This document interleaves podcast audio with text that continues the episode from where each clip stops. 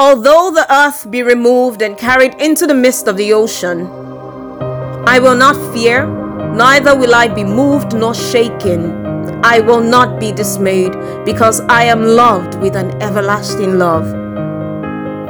I am loved by God, the one who has called me by my own name and shown me his precious promises that has made me glad. The God whom has set his covenant, established his covenant with me, and set his affection over me. His banner over me is love.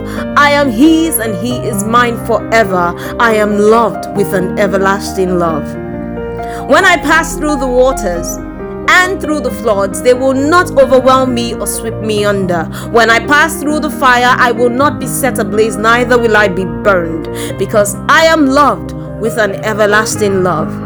The Lord is my God, the rock of my salvation, the horn of my salvation, my King, my Master, the one who is sovereign. God over everything, the maker of all things that are seen and unseen, visible and invisible, the one by whom all things consist.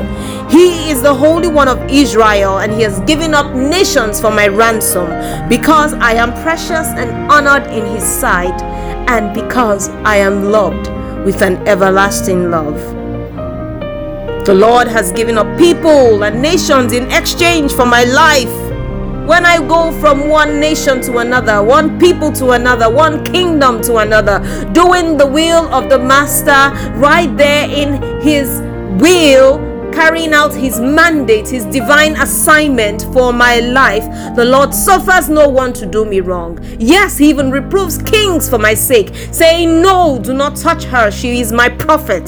Do her no harm, because He has loved me with an everlasting love. Thank you, Abba, for loving me with an everlasting love. Amen.